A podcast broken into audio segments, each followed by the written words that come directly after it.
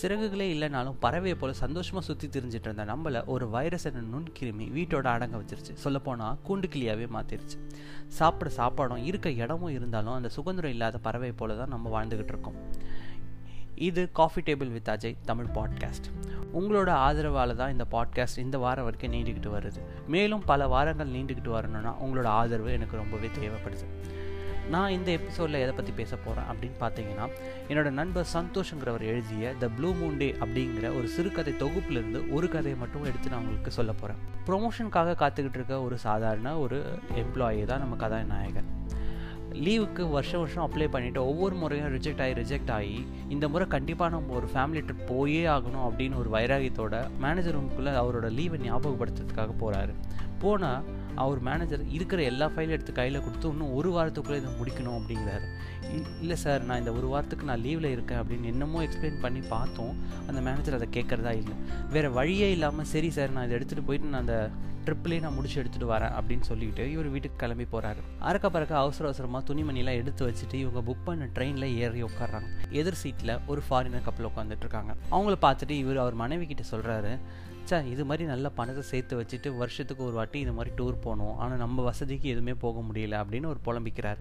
ஆனால் உண்மையிலேயே சொல்ல போனால் அவர் கை நிறைய சம்பளமும் நல்ல வசதியும் தான் இருக்குது ஆனால் போதுங்கிற மனசு அவர்கிட்ட இல்லவே இல்லை. இந்த ரயில் பயணம் போகிற பாதையை பார்த்திங்கன்னா ரொம்ப அழகான மலைப்பாதை.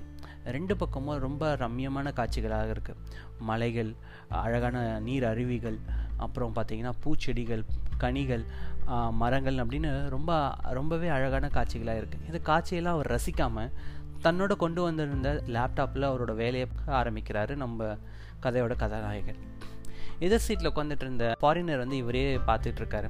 சரி இவர் நம்மளே பார்த்துட்ருக்காரு இவர்கிட்ட ஏதாவது பேசுவோம் அப்படின்னு சொல்லிட்டு நம்ம கதாநாயகன் அவர்கிட்ட பேச ஆரம்பிக்கிறாரு. நீங்கள் யாருங்க? எங்கேருந்து வரீங்க? எந்த நாட்டிலேருந்து வரீங்க? அப்படின்னு விசாரிச்சுட்ருக்காரு. அவர் வந்து உடனே சரி நான் இங்கேருந்து இந்த கண்ட்ரிலேருந்து வரேங்க. அப்படிங்களா? சரி சரி சரி. நீங்கள் எங்கே வேலை பார்க்குறீங்க? அப்படின்னு கேட்குறாரு. நான் ஒரு சாதாரணமான மெக்கானிக் தாங்க. எனக்கு கிடைக்கிற கொஞ்சம் கொஞ்சம் சம்பளத்தில் நான் காசு சேர்த்து வச்சு வருஷத்துக்கு ஒரு ட்ரிப்பு நானும் மனைவியும் வந்துடுவோம் அப்படின்னு அந்த வேலைக்காரர் சொல்கிறாரு சொன்ன உடனே இவருக்கு ஒரே ஆச்சரியமாக போயிடுச்சு. என்னடா ஒரு சாதாரண மெக்கானிக்குங்கிறாரு ஆனால் வந்து ஒரு நாடு விட்டு நாடு டூர் வந்திருக்காரு அப்படின்னு நினச்சிட்டு ரூம்ஸ் எங்கே புக் பண்ணியிருக்கீங்க அப்படின்னு கேட்குறாரு ரூம்லாம் நான் எதுவும் புக் பண்ணலைங்க. நாங்கள் எப்போவுமே பார்த்தீங்கன்னா நாங்கள் எந்த ஊருக்கு போனாலும் அங்கே அங்கே என்ன கிடைக்குதோ அதை வந்து நாங்கள் அனுபவிச்சுப்போம். பெருசாக இந்த ரூம் புக்கிங் அப்படிலாம் எதுவும் நாங்கள் பெருசாக செலவு பண்ண மாட்டோம். அதில் அந்த காசை சேமித்து வேறு விஷயத்துக்காக நாங்கள் செலவு பண்ணுவோம் அப்படின்னு சொல்கிறாரு நம்ம கதாநாயகனுக்கு வந்து என்ன தோணுதுன்னா என்னடா இப்படி ஒரு மனுஷனாக இருக்காரு? டூருன்னு ஒன்று கிளம்பி போகிறோன்னா ஒரு நல்ல ரூம் புக் பண்ணணும். அது கூட இவருக்கு தெரியல. இவரெல்லாம் என்ன டூர் என்ஜாய் பண்ண போகிறாரு சரின்னு சொல்லிட்டு அவர்கிட்ட பேசுறத கொஞ்சம் அவாய்ட் பண்ணிகிட்டே இருக்காரு. இந்த கதாநாயகனும் அந்த ஃபாரினரும் ஒன்றா இறங்குறாங்க. ஆனால் அவர் என்ன பண்ணுறாருன்னா அந்த ஃபாரினரை அவாய்ட் பண்ணிட்டு இவர் பாட்டுன்னு கிளம்பி போயிடுறாரு. ரூம்லாம் செக்கிங் பண்ணி முடிச்சுட்டு இவரும் இவர் மனைவி இவர் குழந்த மூணு பேரும் சேர்ந்து ஒரு நீரூற்றுக்கு போகிறாங்க அந்த நீரூட்டில் அழகாக அவங்க மனைவியும் குழந்தையும் குளிச்சுட்டு இருக்காங்க. இவர் ஓரமாக உட்காந்து மறுபடியும் அவரோட லேப்டாப்பில் வேலையை பார்த்துக்கிட்டே இருக்காரு. இப்படியே போயிட்டுருக்க அந்த காட்சி திடீர்னு ஒரு கூக்குரலால் மொத்தமாகவே மாறுது. என்னடா அப்படின்னு பார்த்தா அவங்க மனைவி கத்துறாங்க குழந்தை தவறி அந்த நீரூற்றில் விழுந்துருச்சு அப்படின்றாங்க. இவர் என்ன பண்ணுறதுன்னு தெரியாமல் இவரும் அந்த நீர்க்கூற்றில் எகிரி குதிச்சிடுறாரு. கண்ணு முழிச்சு பார்த்தா இவரை ஒரு இருட்டு கூடாரத்துக்குள்ளே கட்டி போட்டு வச்சுருக்காங்க. இவர் கண்ணு முன்னாடியே யாரோ ஒருத்தரோட கழுத்தை அறுத்து போடுறாங்க. அதை பார்த்த உடனே இவருக்கு வந்து மனசு உடஞ்சு போயிடுது ஐயோ நம்ம வாழ்க்கையே முடிஞ்சு போச்சு. நம்ம குழந்தை நீரூட்டில் செத்து போயிடுச்சு நம்ம மனைவி இப்போ எங்கே இருக்காங்கன்னு தெரியல. நம்மளும் இன்னும் கொஞ்சம் நேரத்தில் சாக போகிறோம் போல இருக்கு அப்படின்னு சொல்லிட்டு இவர் மனசுக்குள்ளேயே புழுங்கிக்கிட்டே இருக்காரு. இப்படியே கொஞ்ச நாளும் போயிட்டுருக்கு ஒரு ராத்திரி ஒரு பைத்தியக்காரன் என்ன பண்ணுறான்னா இவர் காலில் கட்டி வச்சிருந்த சங்கிலியை அவுத்து விட்டுறான். அவுத்து விட்டோடனே இவர் வந்து அங்கேருந்து தப்பிச்சு ரொம்ப வேக வேகமாக ஓடி வந்துகிட்டே இருக்காரு. இவர் காலில் கட்டி வச்சிருந்த சங்கிலியின் காரணமாக இவர் காலில் காயங்கள் ஏற்பட்டு அதுலேருந்து ரத்தம் சொட்டிக்கிட்டே இருக்கு. அந்த ரத்தம் சொட்டுறதை கூட பொருட்படுத்தாமல் இவர் வேக வேகமாக அந்த காட்டு பக்கத்திலே எந்த பக்கம் போகிறோம் எந்த திசையில் ஓடுறோன்னு கூட தெரியாமல் ஓடிக்கிட்டே இருக்காரு. இரவு முழுசும் ஓடிக்கிட்டே இருக்காரு. விடிஞ்சும் கூட இவருக்கு எங்கே நிற்கணும் எதில் எந்த பக்கம் போகணும்னு கூட தெரியாமல் இவர் பாட்டு ஓடிக்கிட்டே இருக்காரு. இவர் ஓடிக்கிட்டு இருக்கிறதா வந்து ஒரு போலீஸ்காரங்க பார்க்குறாங்க பார்த்துட்டு இவரை மடக்கி என்ன ஏதுன்னு விசாரிக்கிறாங்க. விசாரிச்சுட்டு இவரை ஸ்டேஷனுக்கு கூட்டிகிட்டு வராங்க. கூட்டிகிட்டு வந்து பார்த்தா இவர் ஸ்டேஷனில் இவரோட மனைவி அந்த ஃபாரினர் இவரோட குழந்தைங்க மூணு பேர் நின்றுட்டு இருக்காங்க. இவர் அதை பார்த்தோன்னே இவருக்கு என்ன பேசுறது என்னன்னே புரியல. ஒரே பிரம்மையா இல்லை இது வந்து உண்மையா அப்படிங்கிற ஒரு குழப்பமான மனநிலையிலே பார்த்துட்டு இருக்காரு. இவர் குதிச்சது மட்டும் இல்லாமல் அந்த ஃபாரினரும் இவங்க க இவங்க கத்துற குரலை கேட்டுட்டு ஓடி வந்திருக்காரு. ஓடி வந்துட்டு இவரை போலவே அவரும் அந்த நீர்வீழ்ச்சியில் குதிச்சு காப்பாற்ற முயற்சி பண்ணியிருக்காரு. அந்த குழந்தையை காப்பாற்றி கரையை ஏற்றிட்டு இவருக்கு பிடிக்கிறதுக்குள்ளே அந்த சுழல் இவரை இழுத்துக்கிட்டு போயிடுது. அதுக்கப்புறம் இவரும் போலீஸ்காரங்களும் சேர்ந்து ராத்திரி ஃபுல்லாக தேடி இருக்காங்க ஆனால் இவர் கிடைக்கவே இல்லை. ஒரு சில நாட்களுக்கு முன்னாடி தான் தீவிரவாதிகள் வந்து இவரை பிடிச்சி வச்சுருக்கதாகவும் இவரை விடுவிக்கணும்னா பணம் வேணும் அப்படின்னு சொல்லி மிரட்டி ஒரு வீடியோ ரிலீஸ் பண்ணுறாங்க அந்த வீடியோவை பார்த்துட்டு தான் இவர் இன்னும் உயிரோடு இருக்காருங்கிறது இந்த குடும்பத்துக்கு தெரிய வருது. இந்த கதையில் வர கதாநாயகனை பார்க்கும்போது நமக்கு எல்லாம் ஒரு எரிச்சல் வரும். என்ன மனுஷன்டா நீ? பணம் பணம் அலைஞ்சியே இப்போ கடைசியில் என்ன மிஞ்சிச்சு அப்படின்னு உங்களுக்கு கேட்கவும் தோணும். ஆனால் இப்படி பணம் பணம்னு அலையிறது இவர் மட்டும்தானா? ஏன் நம்ம அலையிலையா? ஏதோ ஒரு விஷயத்துக்கு பின்னாடி ஓடிக்கிட்டே தானே இருக்கும். இப்படி தானே நம்ம வாழ்க்கையை செலவழிச்சிட்ருக்கோம் நம்ம கூட இருக்கிறவங்க நமக்கு கிடைச்சிருக்க சந்தோஷம் அதை முழுசாக அனுபவிக்கிறோமா? ஆஃபீஸ் வேலைகளுக்காக நம்ம குடும்பத்தை எவ்வளோ தூரம் தியாகம் பண்ணுறோன்றதையும் யோசிக்கணும். வேலை இருந்தால் தான் சம்பளம் அப்படிங்கிறதும் உண்மை தான் ஆனால் அளவுக்கு மேலே வேணும் அப்படிங்கிற ஒரு எண்ணம் தான் நம்மளை வந்து இன்னும் கஷ்டப்படுத்திக்கிட்டே இருக்கு. இவ்வளோ நேரம் இந்த தமிழ் பாட்காஸ்ட்டை கேட்டு ரசித்த உங்களுக்கு ரொம்பவே நன்றி. மேலும் இந்த பாட்காஸ்ட் தொடர உங்களோட ஆதரவு எனக்கு கண்டிப்பாக தேவை. நன்றி வணக்கம்.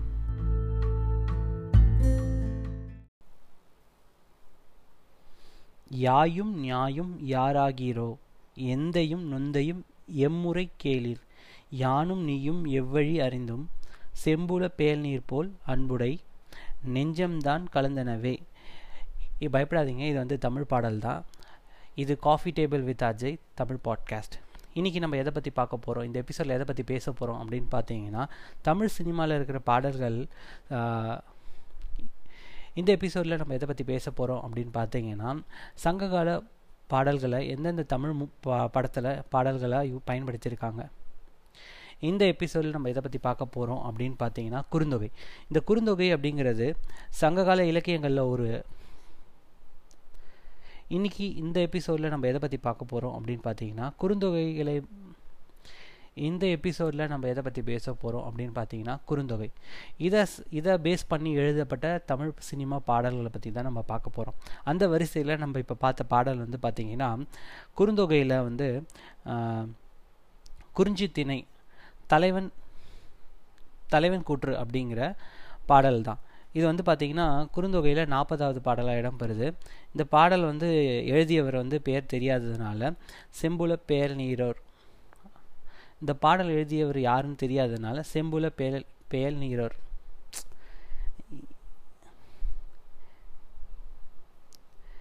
இந்த பாடலை எழுதுனது யாருன்னு தெரியாது. அதனால் என்ன பண்ணியிருக்காங்கன்னா இந்த பாடலில் இருக்கிற ஒரு வரியை எடுத்து அவரோட பேராக வச்சுருக்காங்க. அது வந்து பார்த்திங்கன்னா செம்புல பெயல் நீரர் அப்படின்னு வச்சுருக்காங்க. இந்த பாடல் வந்து பார்த்திங்கன்னா கிட்டத்தட்ட அதாவது இந்த குறுந்தொகை பார்த்திங்கன்னா கிட்டத்தட்ட நானூற்றி ஒரு பாடல்கள் இருக்குது இரநூத்தி ஆறு புலவர்கள் பாடியிருக்காங்க. ஒரு பத்து பாடல்கள் வந்து புலவர்கள் யாருன்னு தெரியாது. அதனால் அது அதில் ஒரு பாடல் தான் இப்போ நம்ம பார்த்த பாடல். சரி இந்த பாடல் எந்த படத்தில் வருது? என்ன பாடலில் பயன்படுத்தியிருக்காங்க அப்படின்னு பார்த்தீங்கன்னா சகா அப்படிங்கிற ஒரு படத்தில் இந்த பயன்படுத்தியிருக்காங்க. இது வந்து சகான்ற படம் வந்து ஒரு சமீப வருடங்களில் வந்த படம் தான் அதாவது இந்த கொரோனாக்கு முன்னாடி வந்த படம். இந்த படத்தோட மியூசிஷியன் யாருன்னு பார்த்தீங்கன்னா சபீர் அப்படிங்கிறவர் தான் அந்த மியூசிக் பண்ணியிருக்காரு. மேலும் அவர் இந்த குறுந்தொகை பாடலை எடுத்து அந்த அவரோட பாடல் வரிகளில் பயன்படுத்தியிருக்கிறார். இந்த பாடல் வந்து பார்த்தீங்கன்னா சகா படத்தில் வர இந்த யானும் நியாயும் சகா படத்தில் வர யாயும் நியாயும் சகா படத்தில் வர யாயும் நியாயும் இந்த பாடல் வந்து பார்த்தீங்கன்னா யூடியூப்பில் கிட்டத்தட்ட ஒரு கோடி பேருக்கு மேலேயும் இந்த பாடலை பார்த்து ரசிச்சிருக்காங்க. அது ரொம்பவே அழகான பாடல் அப்படின்னு தான் நான் சொல்லணும். உங்களுக்கு நான் இந்த பாடலோட சில வரிகளை ப்ளே பண்ணி காட்டுறேன். நீங்கள் என்ன பண்ணுங்கள் யூடியூப்பில் போயிட்டு இந்த முழு பாடலையும் கேட்டு பாருங்கள் சரிங்களா? இப்போ நான் அந்த சாங்கை நான் ப்ளே பண்ணுறேன் சரி இப்போ இந்த பாடல் நீங்கள் கேட்டு ரசிச்சிருப்பீங்க. இந்த பாடலில் சில வரிகளை மட்டும் தான் நான் இப்போ ப்ளே பண்ணியிருக்கேன். சரி இந்த பாடலோட அர்த்தம் தான் என்ன? இந்த பாடலில் வர இந்த இந்த வரிகள் வந்து எதை குறிக்குது அப்படின்னு பார்ப்போம். இந்த பாடலோட பொருள் என்னன்னு பார்த்தீங்கன்னா என் தாயும் உன் தாயும் யார் யாரோ? என் தந்தையும் உன் தந்தையும் எம்முறையில் உறவினர்கள். எந்த உறவின் வழியாக நானும் நீயும் அறிந்து கொண்டோம்? செம்மண் நிலத்தில் பெய்த மழைநீர் போல அன்புடையே நாம் நெஞ்சம் அன்புடையே நம் நெஞ்சமும் அன்புடையே நம் நெஞ்சமும் கலந்தனவே அப்படிங்கிற இந்த பாடலுக்கான பொருள். இது உங்களுக்கு கிட்டத்தட்ட புரிஞ்சிருக்கும். எங்கள் அம்மாவும் உங்கள் அம்மாவும் எந்த வகையில் வந்து இந்த பாடலோட வரிகள் உங்களுக்கு கிட்டத்தட்ட புரிஞ்சிருக்கும். புரியல. இந்த பாடலோட வரிகள் உங்களுக்கு ரொம்பவே சுலபமாக புரிஞ்சிருக்கும். இதே பாடலை வந்து பேஸ் பண்ணி இன்னொரு பாடத்துலேயும் இந்த பாடல் வந்து யூஸ் பண்ணியிருக்காங்க. இது வந்து கிட்டத்தட்ட ஒரு ரொம்ப பழைய பாடல் அப்படின்னு சொல்லலாம். ரொம்ப பழைய பாடல்னால் பார்த்தீங்கன்னா ஆயிரத்தி தொள்ளாயிரத்தி தொண்ணூற்றி ஏழில் வந்த பாடல். மணிரத்னம் இயக்கத்தில் ஏஆர் ரஹ்மான் மியூசிக்கில் வைரமுத்தோட வரிகளில் வந்த இந்த பாடல். கிட்டத்தட்ட எல்லோரும் கெஸ் பண்ணியிருப்பீங்க கரெக்ட் இருவர் படத்தில் வந்த பாடல் தான் நறுமுகையே நறுமுகையே அப்படின்னு ஒரு பாடல் வந்திருக்கும். அதில் வந்து எல்லாருக்கும் ரொம்ப பிடிச்ச பாடல் வந்து அந்த நறுமுகையே நறுமுகைன்ற பாடல் எல்லாருக்கும் ரொம்ப பிடிச்ச பாடல். எல்லோரும் அவங்க அவங்களோட பிளேலிஸ்ட்டில் கண்டிப்பாக இந்த பாடலை வச்சுருப்பீங்க. இந்த பாடலில் வந்து பார்த்திங்கன்னா நிறைய வார்த்தைகள் வந்து தமிழ் சங்க இலக்கியத்திலேருந்து எடுத்து எழுதியிருக்கிறாங்க. இந்த பாடலை பற்றி இன்னும் கொஞ்சம் பேசுகிறதுக்கு முன்னாடி இந்த நறுமுகையை அப்படிங்கிற வார்த்தையை நம்ம நிறைய பேர் இந்த பாடலை கேட்கும் போது என்ன அப்படிங்கிற அர்த்தத்தை நம்ம தெரிஞ்சிருந்துருக்க மாட்டோம். இந்த பாடலோட மொத்த வரிகளையும் என்னால் இந்த எபிசோடில் எக்ஸ்பிளைன் பண்ண முடியாது.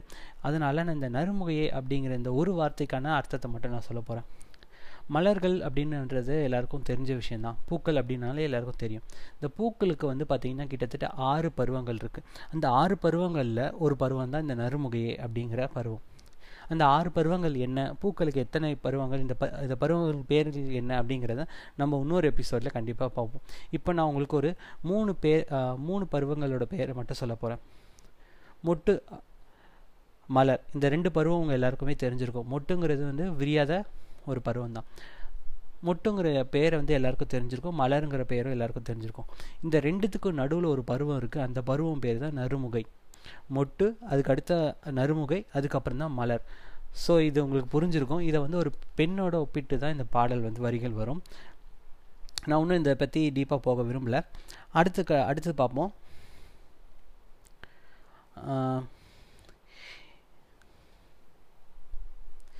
ஸோ இப்போ நான் என்ன பண்ண போகிறேன்னா இந்த பாடலில் இந்த இந்த நறுமுகையே நறுமுகையே அப்படிங்கிற இந்த பாடலில் இந்த வரிகள் அதாவது நம்ம இப்போ பார்த்தோம்ல யாயும் நியாயும் அப்படிங்கிற இந்த பாடல் வரிகள் எங்கே வருது அப்படிங்கிறத பார்ப்போம். அதை நான் இப்போ ப்ளே பண்ணி காட்டுறேன் உங்களுக்கு.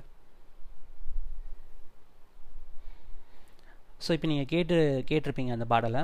ஸோ இப்போ உங்களுக்கே புரிஞ்சிருக்கும் இந்த ரெண்டு வரிகளும் இந்த அதாவது ஸோ இப்போ இந்த பாடல் நீங்கள் கேட்டிருப்பீங்க. இப்போ உங்களுக்கு புரிஞ்சிருக்கும் இந்த ரெண்டு பாடல்களும் இந்த வரிகளை பயன்படுத்தி இருக்கிறாங்க. இந்த வரிகள் எதுலேருந்து எடுத்திருக்காங்க அப்படின்றத நான் இன்னொரு தடவை சொல்கிறேன் குறுந்தொகை பாடல் எண் நாற்பது. சரிங்களா? இதே போல் குறுந்தொகையிலேருந்து எடுத்த இன்னொரு பாடலையும் நம்ம பார்க்க போகிறோம் அது பார்த்திங்கன்னா பாடல் எண் நாற்பத்தி ஏழு. இவங்க என்ன பண்ணியிருக்காங்கன்னா இந்த மொத்த பாடலையும் எடுக்காமல் அந்த பாடலில் வர சில வரிகளை மட்டும் எடுத்திருக்காங்க. ஒரு எடுத்துக்காட்டுக்கு நான் சொல்லலாம். ஆனால் அதுக்கு முன்னாடி இந்த பாட்டை கேட்டுட்டு வந்திருக்கேன். அதுக்கப்புறம் நான் சொல்கிறேன் சரி இப்போ இந்த பாடல் நீங்கள் கேட்டுட்டீங்க. இந்த பாடல் உங்களுக்கு எல்லாருக்கும் தெரிஞ்ச பாடல் தான் கரெக்ட் தான். இதுவும் மணிரத்னம் இயக்கத்தில் வந்த ஏஆர் ரஹ்மான் மியூசிக் வைரமுத்து வரிகளில் வந்த பட படம் பாடல் தான். இது வந்து பார்த்தீங்கன்னா காற்று வெளியீடு அப்படிங்கிற பாடல். ப இது வந்து பார்த்தீங்கன்னா காற்று வெளியீடை அப்படிங்கிற படத்தில் வர பாடல் தான். நல்லை அல்லை அப்படிங்கிற இந்த பாடல் வந்து எல்லாருக்குமே ரொம்ப பிடிச்சிருக்கும். ரொம்ப ஒரு மெலோடியான ஹிட் சாங் தான். ஸோ இதில் வந்து என்ன எதை பற்றி பேசியிருக்காங்க அப்படின்னு பார்த்தீங்கன்னா இப்போ நீங்கள் கேட்ட வரிகள் வந்து பார்த்தீங்கன்னா என்னை நட்சத்திர காட்டில் அலைய விட்டாய் நான் என்ற எண்ணம் தொலைய விட்டாய் நல்லை அல்லை அப்படின்னு வந்திருக்கும். இந்த நல்லை அல்லை அப்படின்னா என்ன அப்படின்னு பார்க்கலான்னா நன்மை பயக்கவில்லை அப்படிங்கிறது தான் அர்த்தம். ஸோ இதை வந்து ஏன் இந்த வரியில் யூஸ் பண்ணியிருக்காங்க அப்படின்னு பார்த்தீங்கன்னா இந்த குறுந்தொகையில் வர நாற்பத்தி ஏழாவது பாடலில் வந்து இந்த குறுந்தொகையில் வர நாற்பத்தி ஏழாவது பாடலில் வந்து பார்த்தீங்கன்னா நல்லை அல்லை நெடு வெண்ணிலவே வெளிச்சம் தரும் முழு வெள்ளை நிலவே இரவின் நல்லை அல்லை நெடு வெண்ணிலவே வெளிச்சம் தரும் முழு வெள்ளை நிலவே. இரவில் என்னை நாடி வருவருக்கு நீ நல்லை அல்லை அப்படின்னு சொல்லியிருப்பாங்க. அதாவது இந்த இந்த பாடலை வந்து பாடுறது யாருன்னு பார்த்தீங்கன்னா தலைவி வந்து தலைவனுக்காக பாடுறாங்க. இது வந்து பாலை அப்படிங்கிற நில நிலத்தை குறித்து எழுதியிருக்காங்க இந்த பாடலை. இப்போ உங்களுக்கு புரிஞ்சிருக்கும். தலைவி வந்து தன்னோட தலைவனுக்காக காத்துட்டு இருக்கும் போது வந்து பார்த்திங்கன்னா இந்த வானத்தில் இருக்க நிலா வந்து அவரை வந்து இவங்க பக்கம் வந்து கைட் பண்ணலையாம். அதாவது இவங்க எங்கே இருக்காங்கன்னு அவருக்கு வந்து வழிகாட்டாமல் அது வந்து இருக்கிறதுனால அதை வந்து பழிக்கிறாங்க. நீ எனக்கு வந்து எந்த வகையிலையுமே பயன்பட மாட்டேங்கிற அப்படின்னு சொல்லிட்டு அந்த நிலவை பழிக்கிற மாதிரி இருக்கிற பாடல் தான் இந்த பாடல். இந்த பாடலை எடுத்து என்ன பண்ணியிருக்காங்க? இந்த காற்று வெளி படத்தில் வந்து தலைவன் பாடுற மாதிரி எழுதியிருக்காங்க. அது அவர் வந்து பாடுற மாதிரி எழுதியிருப்பாங்க. அதுதான் அந்த என்னை நட்சத்திர காட்டில் அலைய விட்டாய் அப்படின்னு போட்டுட்டு இந்த வரிகள் வந்துட்டு அதுக்கப்புறம் நல் நல்லை அல்லை அப்படின்னு சொல்லிட்டு இது முடிஞ்சிருக்கும். ஸோ இந்த இப்போது நம்ம இப்போ நம்ம வந்து மூணு பாடல் பார்த்துருக்கோம். மூணு பாடலில் வந்து ரெண்டு பாடல் வந்து ஒரே குறுந்தொகை பாடலை பேஸ் பண்ணி எழுதுனது. இப்போ இன்னொன்று பார்த்தது வந்து நாற்பத்தி ஏழாவது குறுந்தொகை பாடல். இப்போ அடுத்து நம்ம என்ன படத்தில் வந்து பார்க்க போகிறோம் அப்படின்னு பார்த்தீங்கன்னா படத்தோட பேர் வந்து பாக்கியலட்சுமி. என்னடா சீரியல் பேராட்ட இருக்கு இருக்குன்னு பார்க்குறீங்களா இல்லை. இது ஆயிரத்தி தொள்ளாயிரத்தி அறுபத்தி ஒன்றில் வந்த படம். ஜெமினி கணேசன் சவுகார் ஜானகி இவி சரோஜன் நடிச்சிருக்காங்க.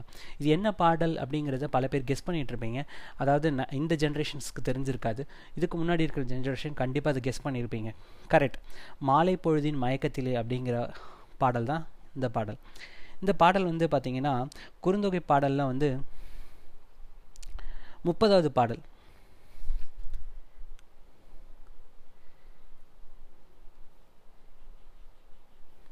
முப்பதாவது பாடல் இது. இது வந்து பார்த்தீங்கன்னா ஒரு தலைவி வந்து தன்னோட தோழிக்கிட்ட வந்து சொல்கிற மாதிரி ஒரு பாடல் தான் இது. எதை பற்றி சொல்கிறாங்கன்னா தோழிக்கிட்ட வந்து எப்போவுமே பொய் சொல்கிற என்னோட காதலன் வந்தார் நேற்று இரவு. அவரை நான் சந்தித்தேன் அவரை நெருங்கி கட்டி பிடிக்கும் போது அவர் மறைஞ்சிட்டாரு. அப்போ தான் அது எனக்கு புரிஞ்சுது அது ஒரு கனவு அப்படின்னு சொல்லிட்டு. ஸோ இதில் வந்து பார்த்தீங்கன்னா இந்த தலைவியோட உணர்ச்சி எப்படி இருக்கும்னா ஒரு ஏமாற்றமான ஒரு உணர்ச்சியாக இருக்கும். தன் கண் முன்னாடி தன்னோட காதலன் இருந்தும் அவரை வந்து நம்ம நெருங்க முடியல. அப்படி நெருங்கினா அவர் மறைஞ்சு போயிடுறாரு. அதாவது அது வந்து ஒரு பொய்யான பிம்பமாகவே இருக்குது அப்படிங்கிறது தான் அந்த க தலைவியோட வழி இதை வந்து அவங்களோட தோழிக்கிட்ட வந்து சொல்கிற மாதிரி தான் இந்த பாடல் இருக்கும். இந்த பாடலை வந்து நம்ம கண்ணதாசன் ஐயா என்ன பண்ணியிருக்காரு இந்த படத்துக்கு யூஸ் பண்ணியிருக்காரு இந்த படத்தோட பாடலை எல்லாரும் கேட்டிருக்க வாய்ப்பு கிடையாது. கேட்டிருக்கவங்க எல்லாருக்கும் இந்த இந்த சுச்சுவேஷன் கண்டிப்பாக புரிஞ்சிருக்கும்.